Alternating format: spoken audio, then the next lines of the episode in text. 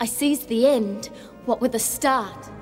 It's pox eclipse, full of pain.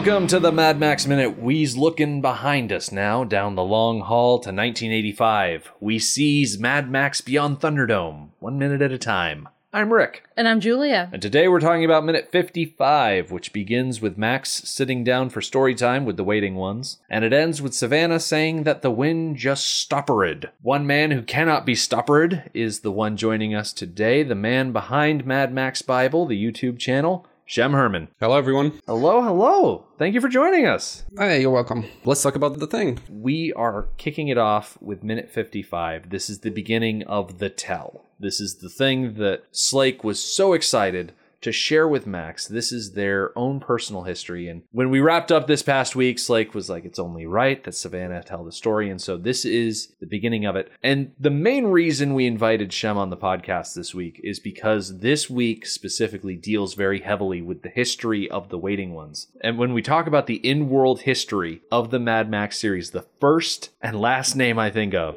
is Shem Herman. That- well, that, that seems to be the case. Yes, I'm quite obsessed with the behind the scenes stuff when it comes to Mad Max movies, and actually even more so than the movies themselves, I guess, uh, because they actually provide a whole lot of information, and you know the timeline of events is one of them. Yeah, you've got a great pair of videos on your YouTube channel that I thoroughly enjoyed about the timeline between the movies and how it all works out and how we can view it and understand it. It, it was really nice to see it put so simply. It took a long time to actually streamline it in such a way because um, the entire process actually started. mm, I don't know, like a few years ago when I got access to some production documents and behind the scenes stuff. Uh, that totally just turned the entire, you know, my fandom of Mad Max movies. It just flipped it upside down.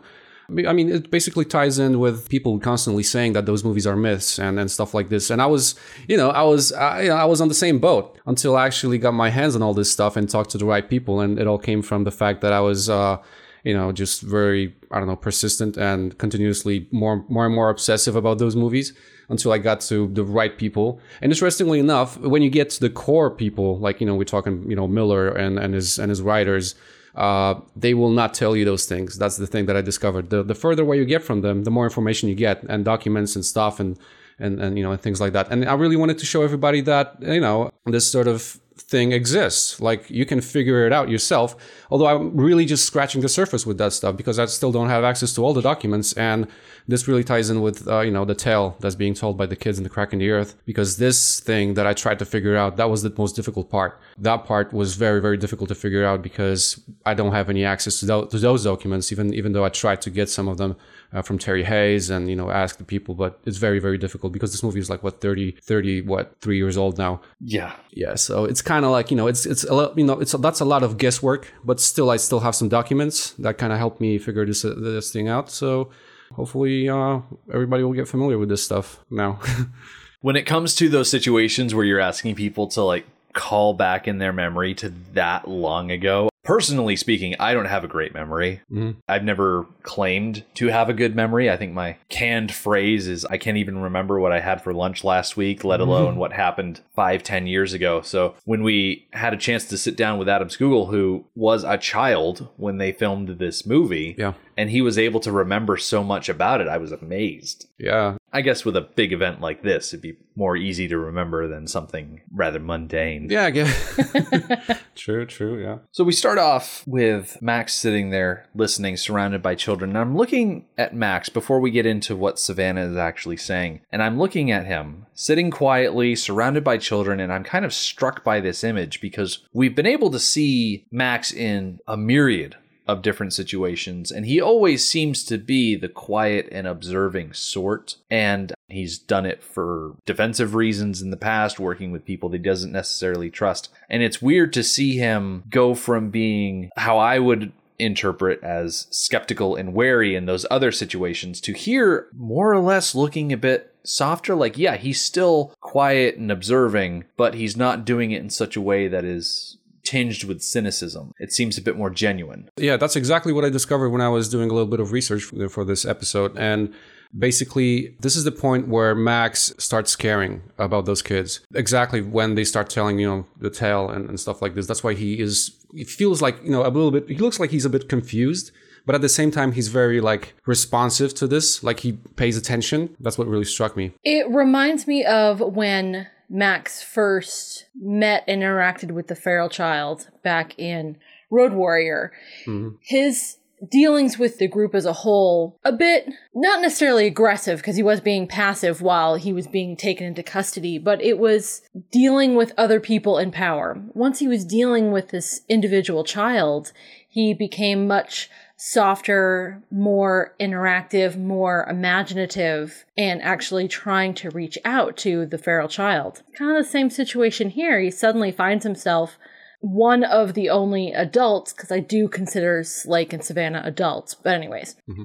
they're like on You the know- cusp of adulthood right. Yeah. Sitting with these children, he now has kind of switched gears into being a bit softer version of Max. And that definitely calls back to the original movie and having a child that he didn't get to raise and how he got that taste of what it's like to be an adult in charge of a child, but he didn't really get to follow that through. Max, as far as we've seen in this series, is just very interesting when he gets that chance to interact with kids because he does seem to soften a bit, but he doesn't soften to the point that it would necessarily change who he is. Like he was willing to interact with the feral child, but he always kept his distance. Like he's sitting here listening to what these kids have to say, but at the same time, he may not be fully invested in them just yet. Like he's giving them the satisfaction of doing the tell, getting a chance to show off that no, no, they did keep it straight. They weren't slack at all. Yeah, that's that's exactly what I noticed when I read the original script. Uh, before this entire telling scene happened, the kids pretty much interrogate Max, you know, trying to figure out if he's, you know, Captain Walker and all that.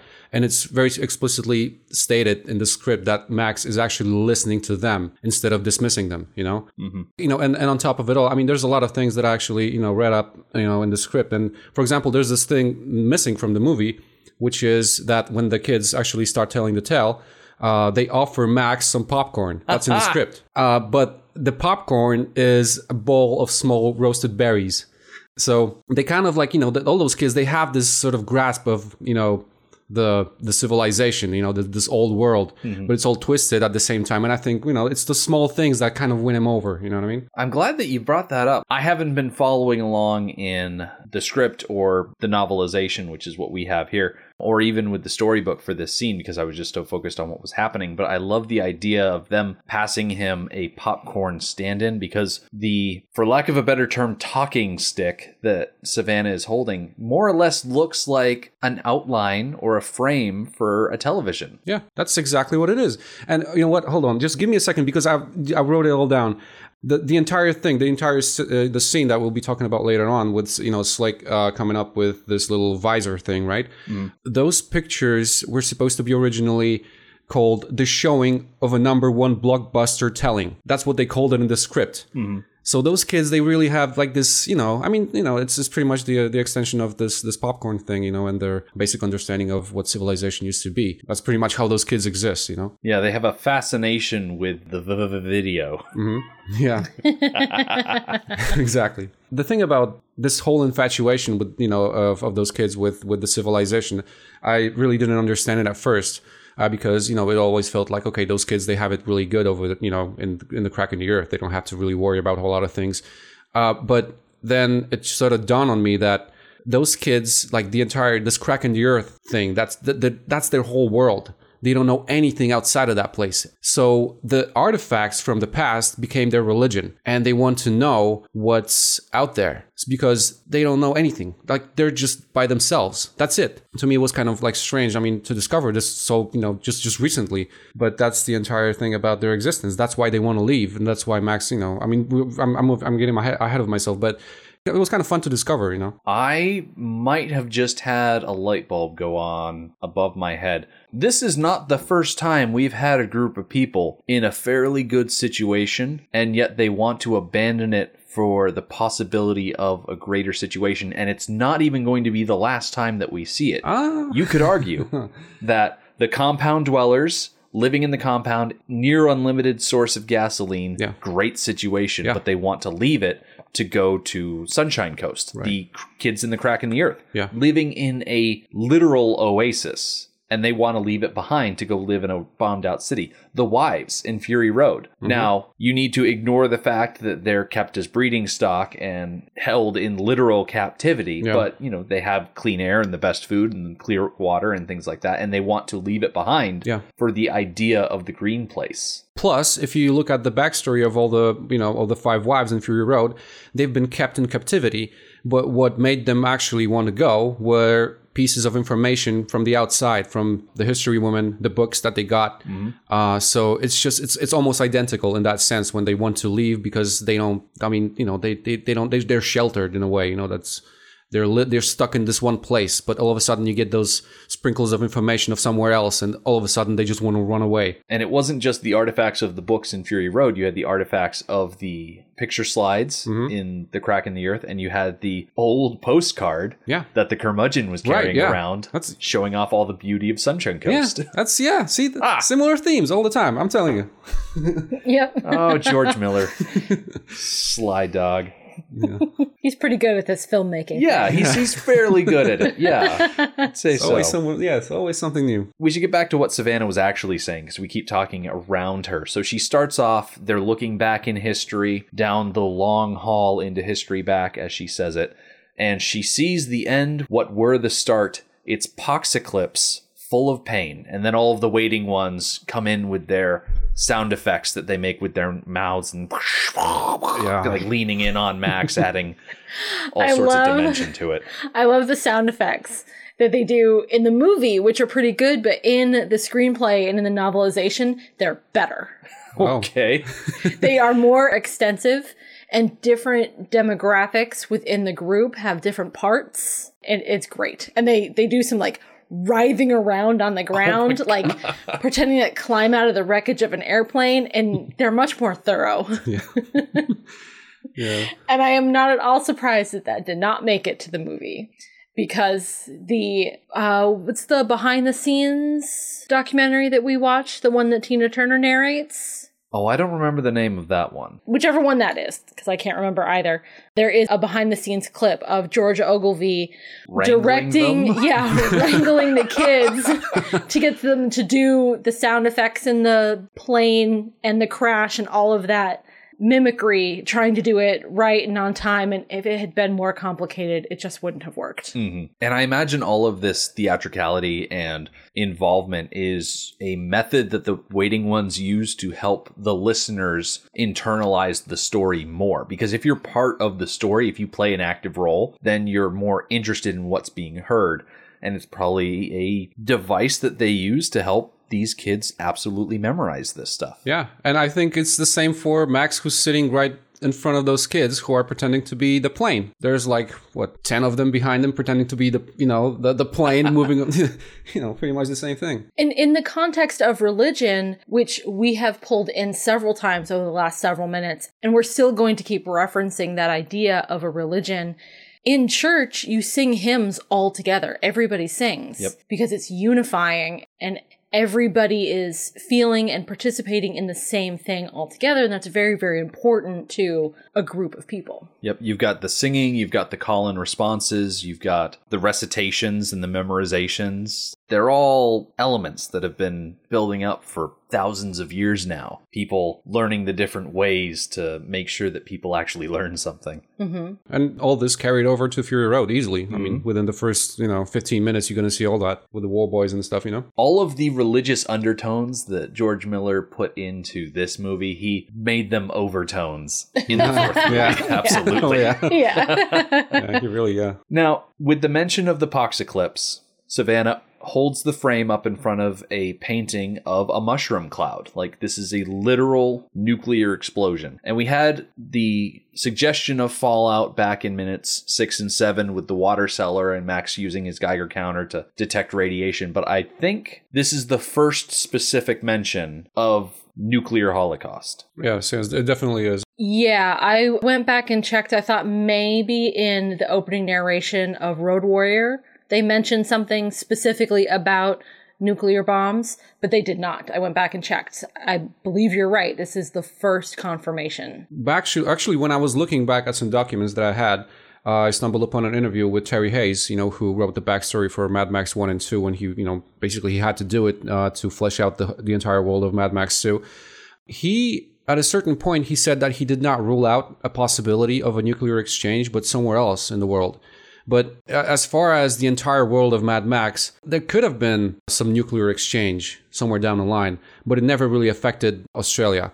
What Australia was, was basically this place where things were spiraling out of control without the nukes dropping mm-hmm. up until, you know, Beyond Thunderdome.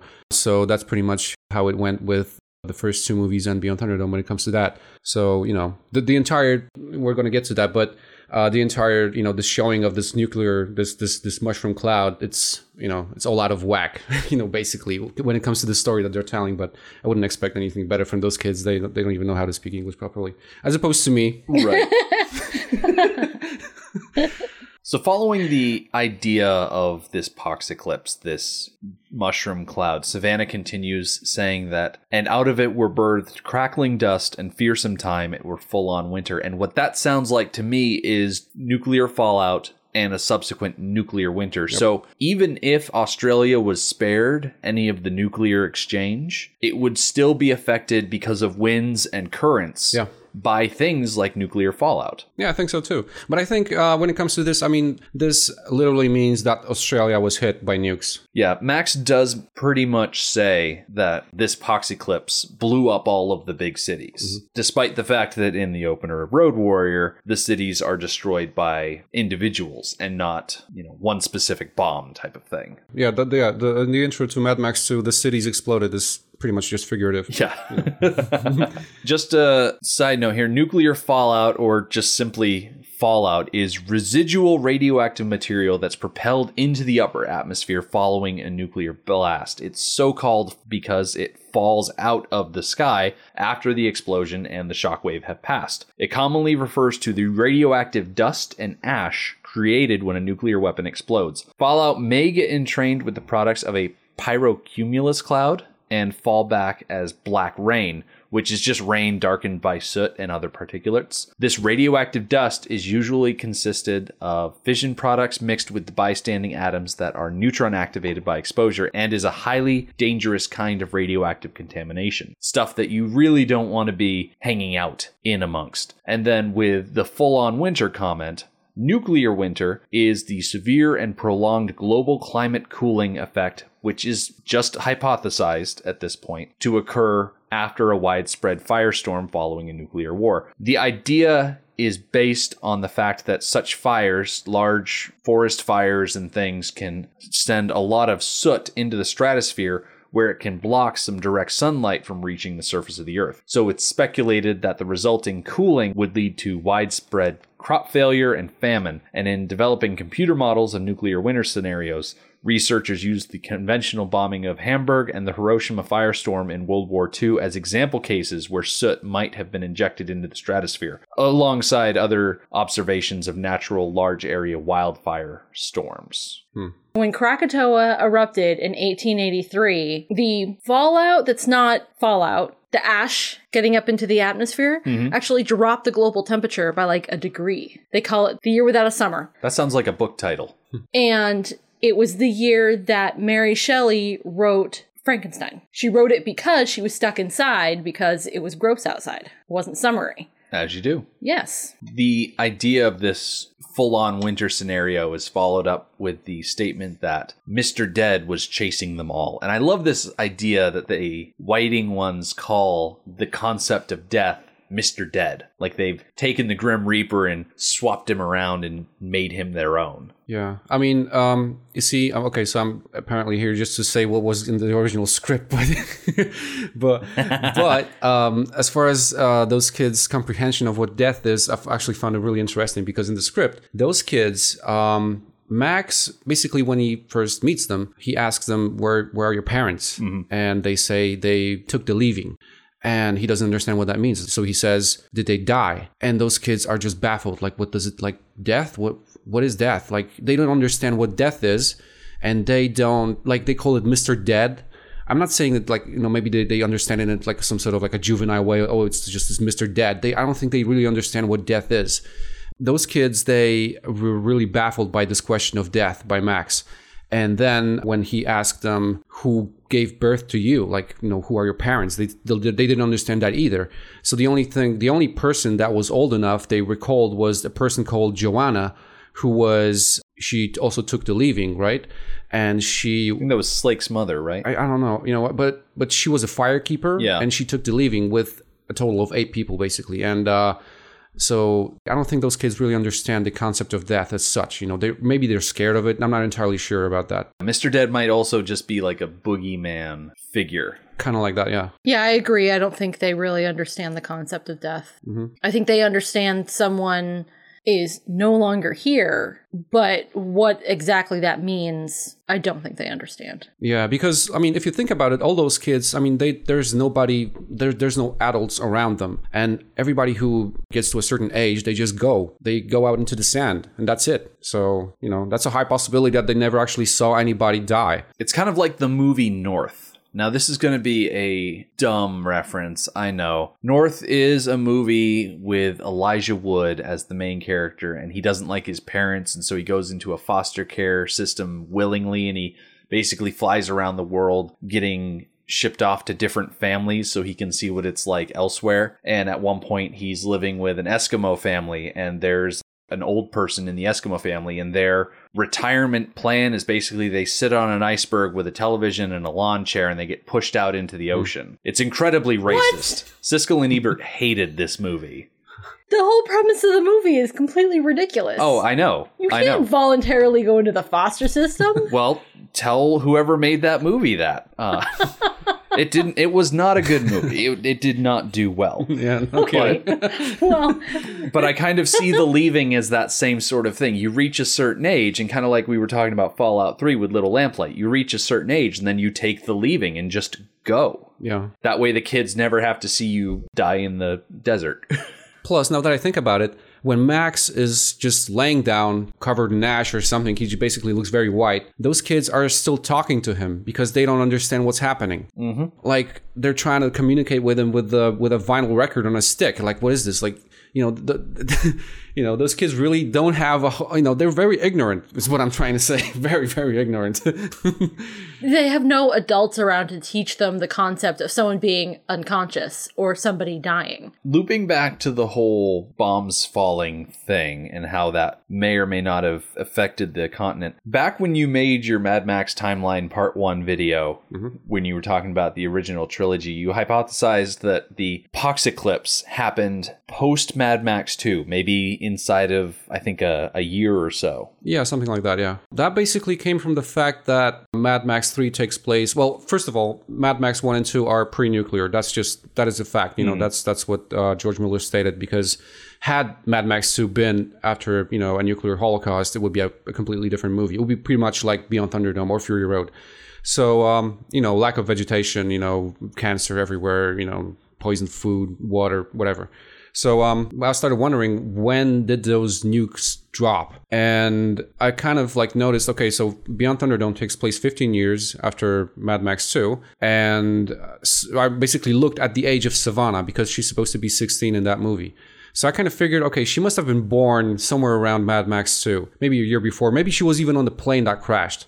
Uh, I mean, okay, taking into consideration that this whole story that those kids are telling is all out of whack because you have, you know, the first the nukes and then somehow uh, Captain Walker finds a plane, a seven, you know, a Boeing seven seven foot seven, and then he crashes it. Like this is just totally unrealistic. But you know, I wouldn't hold those, you know, hold it against those kids because you know they, they really don't have their math to mass as they say it. Yeah.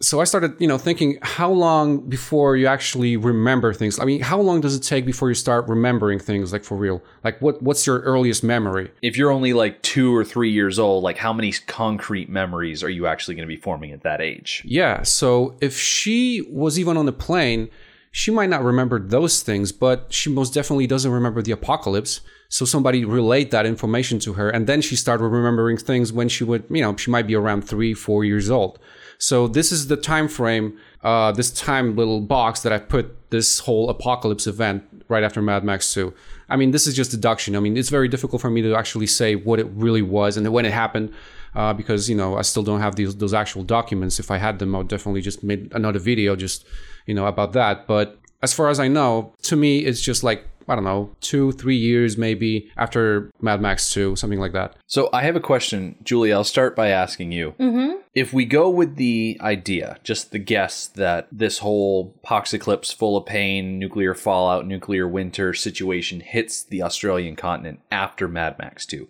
Do you think that Mad Max 3 could have been Max weathering this cataclysmic weather situation? So, A, do you think it would make a good movie? And B, do you think it would make a better movie than Thunderdome that we got? Hmm. No, I say no because in my research and wonderings about this minute, I looked and found a list of nuclear apocalypse movies, and that genre was booming in the 80s. We didn't need to add to the genre. And Thunderdome is in that genre. It is a nuclear apocalypse movie. But there was already enough stuff out there about weathering the fallout. Mm-hmm. We didn't need that story. I think this is a more interesting story about what happens after that. Okay. Shem, I'll ask you the same two questions. Do you think that Max Weathering the Fallout would have made a good movie, and do you think it would have made a better movie than Thunderdome we got? No, I don't think so. I think it's better to know what happened 15 years after, you know, the apocalypse. Uh, because we actually get to see the rebirth of the civilization instead of them just wandering around trying to survive. I mean, I don't know. This to me kind of sounds like it's a premise for a movie that's sort of like about zombies, that kind of a thing. Like it's all fighting and it's all very bleak. Uh, to me, I find the premise of Beyond Thunderdome, as much as it is not being considered, you know, a, a Mad Max movie by many people, I think you know the premise of Beyond Thunderdome is very uplifting in that sense, and actually shows us the world that's you know is so far into the future and is so weird that you can't help but kind of piece it together. You know, I, I've kind of cl- I, I cling on to those little things. Like I see a bumper from a car here, I see a wheel over this. You know, those little things over there, like you know, I don't know, mirrors and and you know on on on, on clothing and stuff like that. So to me, uh, that's way more interesting than just you know uh, seeing a person that's. Uh, trying to figure out what to do because there's fallout everywhere and stuff like that. So you know. I'm glad I asked that question because as I was listening to both of your responses, it reminded me that the story of Max weathering a nuclear winter is a very man against nature type story, and the Mad Max films are more or less man against society films. oh yeah. Mm-hmm. Uh, that first one, it's Max against the culture of motorcycle gangs, and the second one, it's Max against a blossoming raider society versus um, compound society. And here, it's him versus the civilization that Bartertown is becoming, and it's all about Max interacting with groups. It's never about Max interacting with the land around him. yeah very true yeah And I'm glad you guys reminded me of that, just to get back on, You're welcome. just to get me back on track. right Savannah continues. She says, But one he couldn't catch, and that were Captain Walker. He gathers up a gang, takes to the air, and flies to the sky. So they left their homes, said bitey bye to the high scrapers, and then all the children say bitey bye.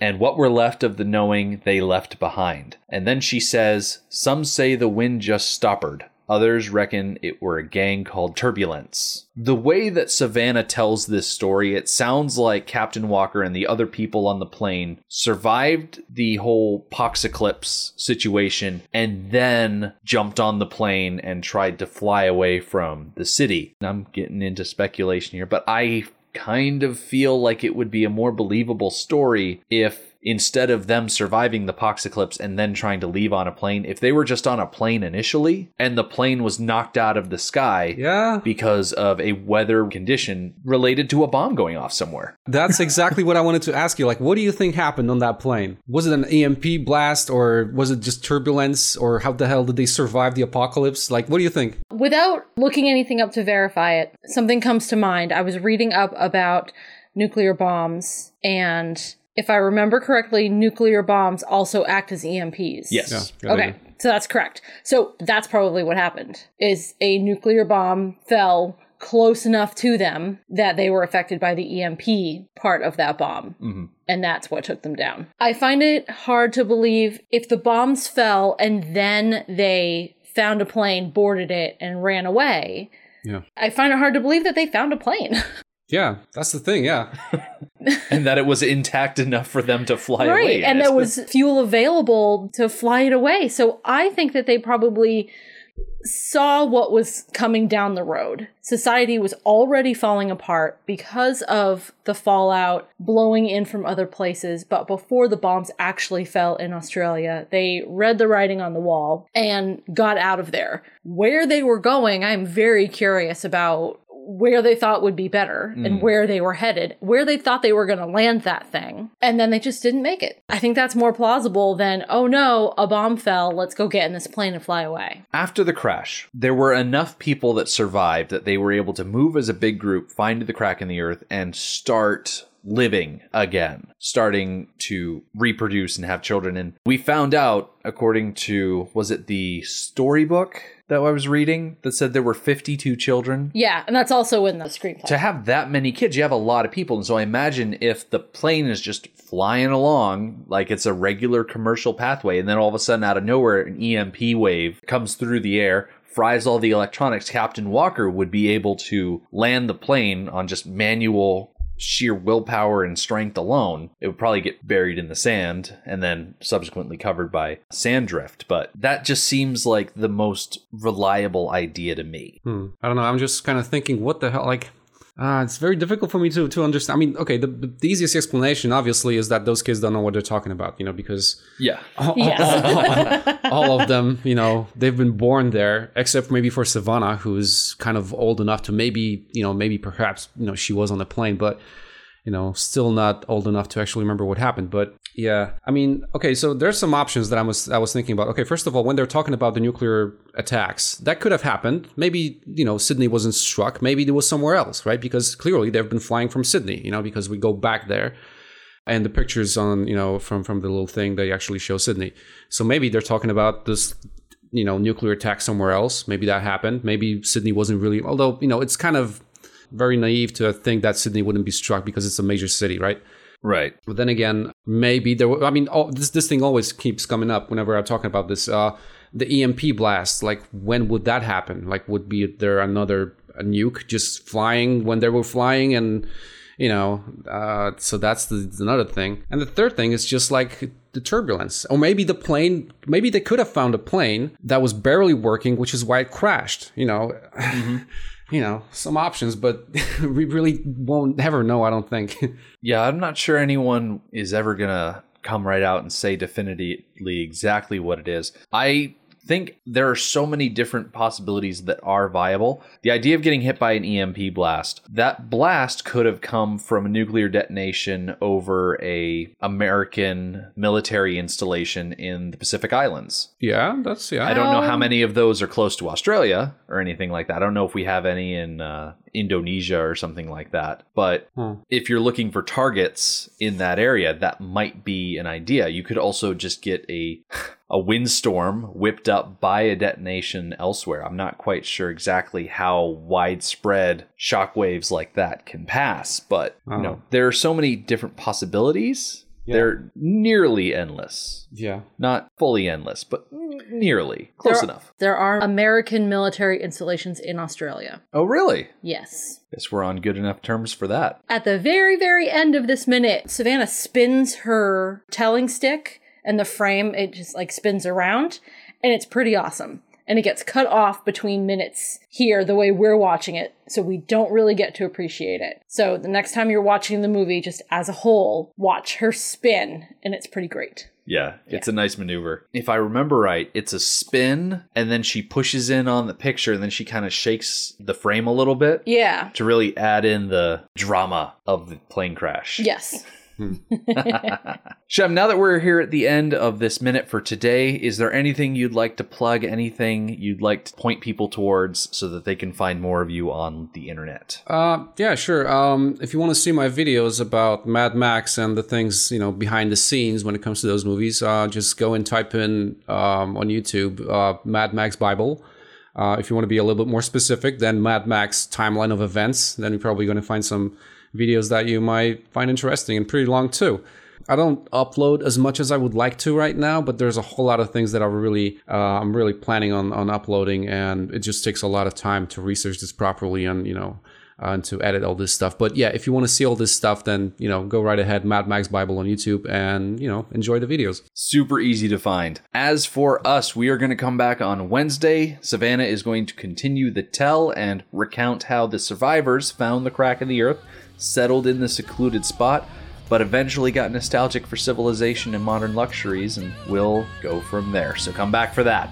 The Mad Max Minute podcast is a fan project by Rick and Julia Ingham. Mad Max franchise was created by George Miller and Byron Kennedy, is presented by Kennedy Miller Mitchell Productions, and distributed by Warner Brothers. Mad Max Minute is produced and edited by Rick Ingham. Our opening music is Verdi's Dies Irae by Daniel Batista of danielbatista.com, and our outro music is We Don't Need Another Hero by Militia Vox of militiavox.com. Our home on the internet is madmaxminute.com. You can follow us on Twitter at madmaxminute, like us on Facebook by searching for Mad Max Minute, and join our Facebook listener group, Mad Max Minute Beyond Microphone. If you'd like to support the podcast, visit madmaxminute.com where you can check out our TeePublic storefront by clicking the store link, join our Patreon by clicking the support link, or make a one time donation by clicking the donate link. Thank you for joining us for Minute 55 of Beyond Thunderdome. We'll see you next time. Everybody